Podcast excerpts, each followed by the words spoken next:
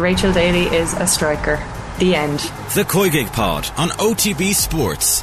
She's got great passing range. She scores goals. She's great in the air. Brilliant in the air. Yeah. Subscribe to the feed in the OTB Sports app now. OTB AM with Gillette in association with Movember.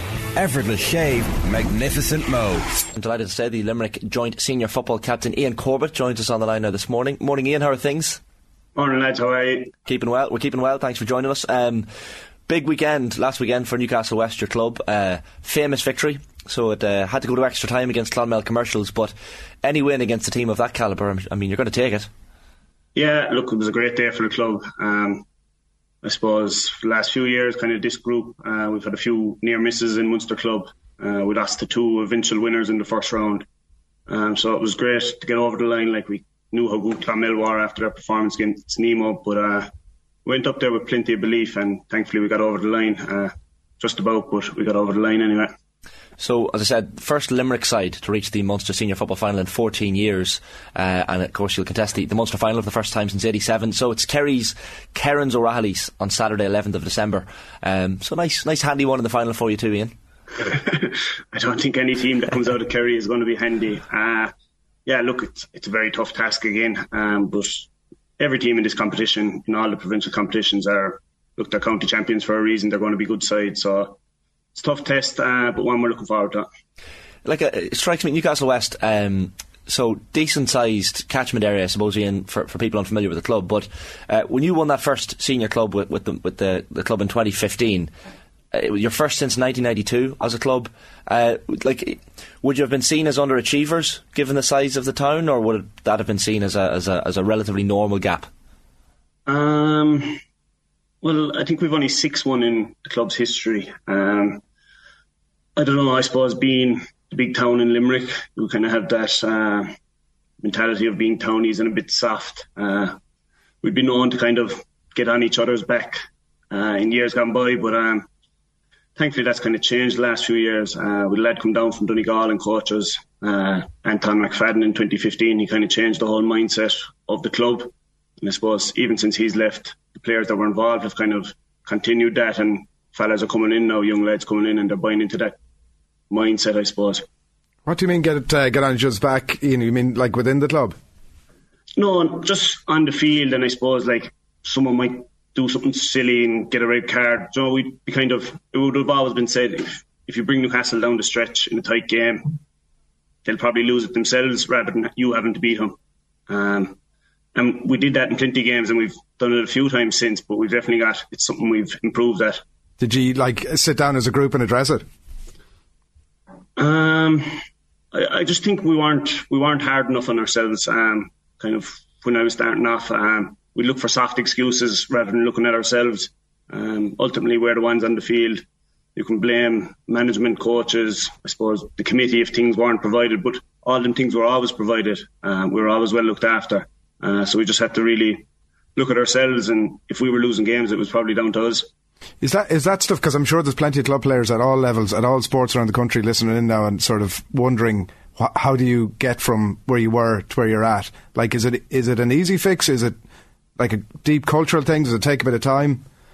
Uh, I wouldn't say it's easy. Like we we really really trained hard. Um, Anton would have been involved with that Donegal team in 2012, and I think he brought a lot of that training down. Like we were out running in the field, like when there was no lights, it was pitch dark, and you could just see someone in a high vis jacket at the line, and you had to run to that line and back.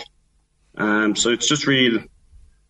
Suppose we really worked hard, and we knew we had that in the bank. So when games were in the melting pot, we knew we had that work done, and that kind of brought us over the line. And I think even in the last few years, it's something we've even improved further. Uh, we've become we've become pretty good at winning tight games or just about surviving. And the last two games, we'd kick a, we'd kick a score with the last kick of the game to get extra time. Um, so it's, it's definitely a strength of the team.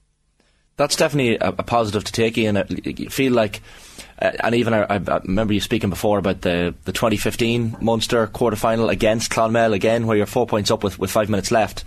Uh, and then you squander that lead, and Clonmel go on to win the Munster Championship. Like, you know, I, am sure you're not thinking about it directly when you're in normal time or in injury time at the weekend, but to go from that back in 2015 to dominating the stakes in injury time and the scoring when, when it really mattered uh, last weekend must be quite nice when you think back to the disappointment of, of seven years ago, for example. Yeah, uh, look, that was that was a tough day to take. We had the game won probably, um, and we just let it slip, and that was probably experience. It was our first time, first everyone on the field that day from our club anyway. It was our first provincial game with a club, um, and I suppose we just froze coming down the home stretch. Um, it was a bit different the weekend. We were the ones coming from behind and had to get the last gas equaliser. Um, but I suppose we just knew, I suppose, going into the game that no matter how far ahead we got, Clonmel could just turn it on. They did that just before half time. We were kind of we were kind of comfortable. We were up three points and they got one two in about three minutes. Um, but we responded well to that. Got a score before half time and got the first score after half time. It was nearly like a World Cup match at the end. It was like five minutes of added time, and then another three after that. It was like uh, they were they were pulling from nowhere, and you weren't complaining too much. Uh, obviously, when Ruadhán O'Connor, O'Connor kicked the equaliser, were you aware of the clock? Like, given the context of everything you've just been talking about, were you aware of the clock? Were you thinking about it? Were you talking Um, about it? Yeah, like we got a chance just before that. Uh, Emmett got through and uh, it just dropped short. And I knew there was about a minute left, and Clonmel went down the field, and we got a turnover. And then I suppose they were kind of just just stop them. So it ended up getting two black cards, and there was kind of the ref was dealing with a few things. So kind of I knew it was gone over the five, but I knew there was still time to be added. The ref probably might have allowed maybe an extra minute or so, but I suppose we were in there 45, kind of probing for that score, and that's the way football is in hurling. You, you, you're always kind of going to get that last attack. Um, the minute we kicked the shot wide or got turned over, that was it. Uh, and thankfully, Ruan popped up in front of the goals and kicked it over. Uh, the club, Iain itself, Newcastle West, like, is it um, as Limerick is very much becoming a dual county uh, as, at the moment. I think last year was the first year both the football and hurling teams have been in the, the Munster final for, for quite some time, uh, decades in fact. Um, like when you when you're starting off with the you know under sevens, under eights, on, a- on a Saturday morning or whatever with, with Newcastle West, are, are you playing both? Did you pick one? Was it what, what was the, the scenario in the club and, and, and what's it like today? Um, you, you play both, yeah, the whole way up. Um, both groups are usually kind of tr- trained by the same people. You might have one or two different coaches in for hurling or football. We've about 14 dual players. Um, Right. So we've a big crossover, and that was very difficult during the early parts of the year because um, Limerick plays plays a lot of games. Like we had five group games in football, and the hurlers had seven group games, championship games. Like so, that was really tough on the lads. But we've the same manager over hurling and football, so Jimmy managed that well. Um, yeah, and I suppose in Newcastle anyway, there'll definitely be a big emphasis on both football and hurling. I'm, I'm, looking at the, the, the team, and, and um, I guess at club level, you need those. Well, you need the young lads coming through, but you need the wily veterans as well. And and uh, Mike McMahon comes to mind, like one three man of the match in the county final. Um, that, like I know he turned 37 quite recently as well. So you look at players like that, I'm sure, Iain, on the, on the team, and you're thinking that's why you need lads at club level to maybe give that extra year or two if they have it, because I mean you can't buy experience.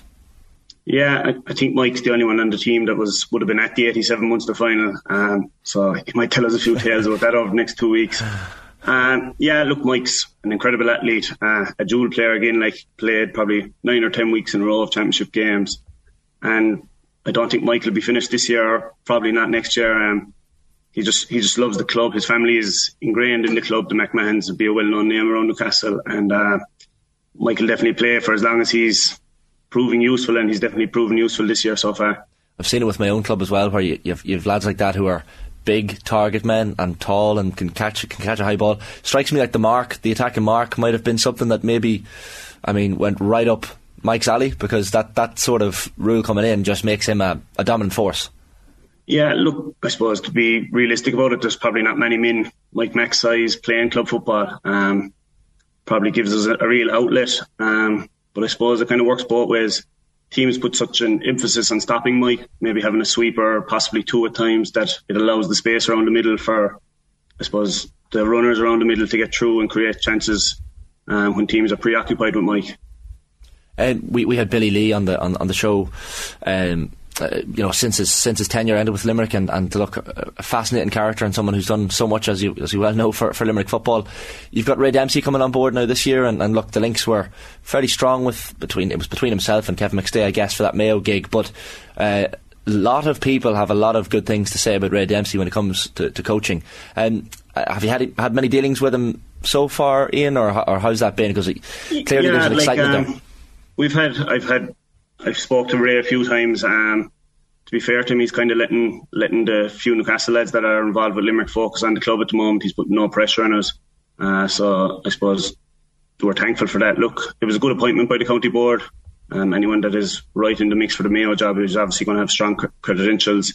Um, and I suppose, look, it'll be up to Ray, his management team, and the players to build on the good work that Billy has done over the past six years.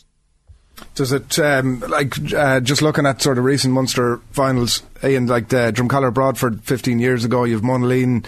Um, I think maybe since that, but it's not often that Limerick teams are getting to the Munster final. Is that is that a factor for you, or is it just that's it, and we'll we'll think about that another day? But for now, we need to get get about the business of trying to win one. Yeah, look, I suppose we'll get a certain amount of praise for reaching the Munster final, but we're in a final to win it. Um, that'll be the focus of the group um, for the next two weeks. Um, who knows when we'll get another chance to play in a final? Some of us might never get another chance to play in a club final, so we have to make the most of the opportunity while we're there. Just on Limerick generally, um, I wondered, like on the face of it, given the size of the county, the population, you would think that they should be more regularly up in the higher echelons of um, of football in the country, and obviously promotion uh, promotion this year, and that that I'm sure will help. Is it the competitiveness between like the rugby? It's obviously uh, the city is a big um, soccer town.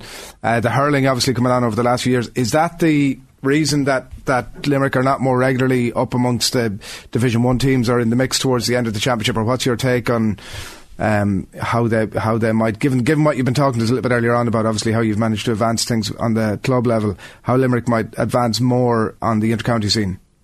Um, I think a lot of it is probably from underage.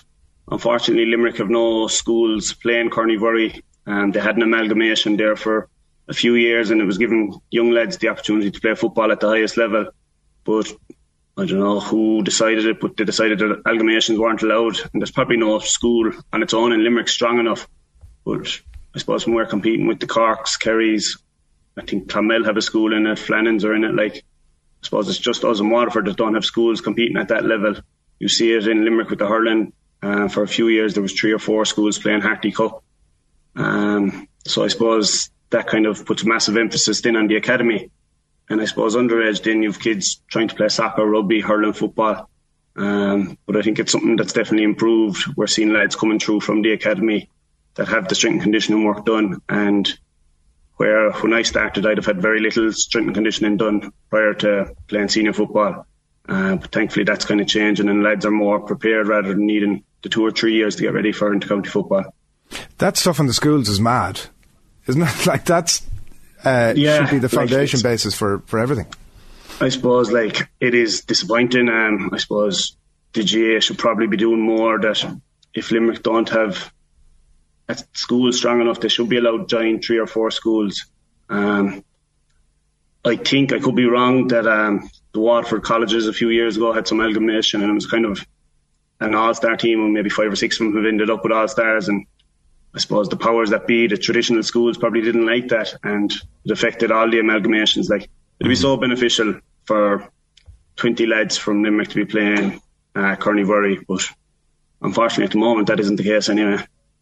I'm looking at the uh, the uh, Division Two teams set for, for next year in the in the league, uh, Iain. And uh, so yourself and Lou- yourselves and Louth, of course, promoted from Division Three. You had the Dubs and Kildare relegated from Division One to Two, and then you have Clare, Cork, Derry, and Meath uh, already there as as established uh, Division One teams at this stage. Nice handy start for you as well. You're you're away to Derry in the opening game, and then you have uh, the Dubs coming down to Limerick. So uh, some decent fixtures to look forward to in Division Two. Yeah, um, I think whoever's in the fixtures committee didn't really look after it too well. But look, we're going to have to play them at some stage. Um, two massive games, like for Dublin to be coming down to Limerick, I suppose, will draw a massive crowd. It'll give kids the opportunity to see the likes of Brian Fenton, Ciarán Kilkenny. We saw that the weekend. There was Fossa were playing a junior Munster club game, and it's it's sold out out in Castleman. Um, so it's great for the kids of Limerick to see these superstars, all stars, uh, coming to Limerick and playing against the Limerick lads, and it can only promote football in the county.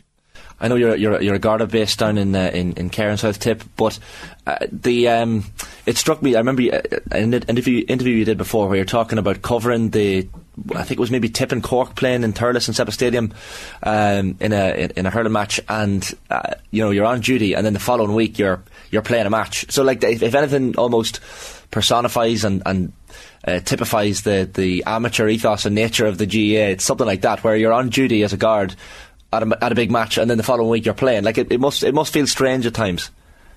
Yeah, um, I suppose. Look, it's it's the choice of the job. Um, you need a few extra guards around Thurles for the big Munster hurling games. Um, I was up there working, and then the following week you're seeing the guards around Killarney doing the same thing that I was doing the week previously uh, in preparation for the football final.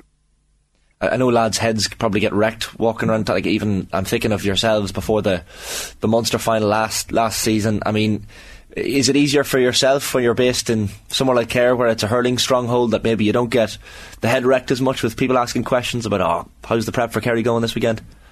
Um, yeah, I suppose. Look, most people I work with probably wouldn't. Well, people I work with obviously know I play football for Limerick, but the people you're interacting and dealing with don't. Like, um, look, I suppose anyone that comes up asking you questions is probably coming from a good spot, but I suppose you can get sick of repeating the same, and so you're giving them cliche answers anyway, so they're not going to get a whole pile from speaking to you. But um, I suppose it all comes from a good place. Absolutely. Uh, listen, Iain, uh, great stuff, and uh, really appreciate your time this morning. So Saturday, 11th of December, you have the Munster uh, football final against Kerry's, Kerins O'Rahilly's with uh, with yourselves, in Newcastle West. So very best of luck, and uh, I'm sure we'll check in after you've you've got the silverware secured. Cheers, lads. Thanks William. Good man. OTB AM with Gillette in association with Movember. Effortless shave, magnificent mo.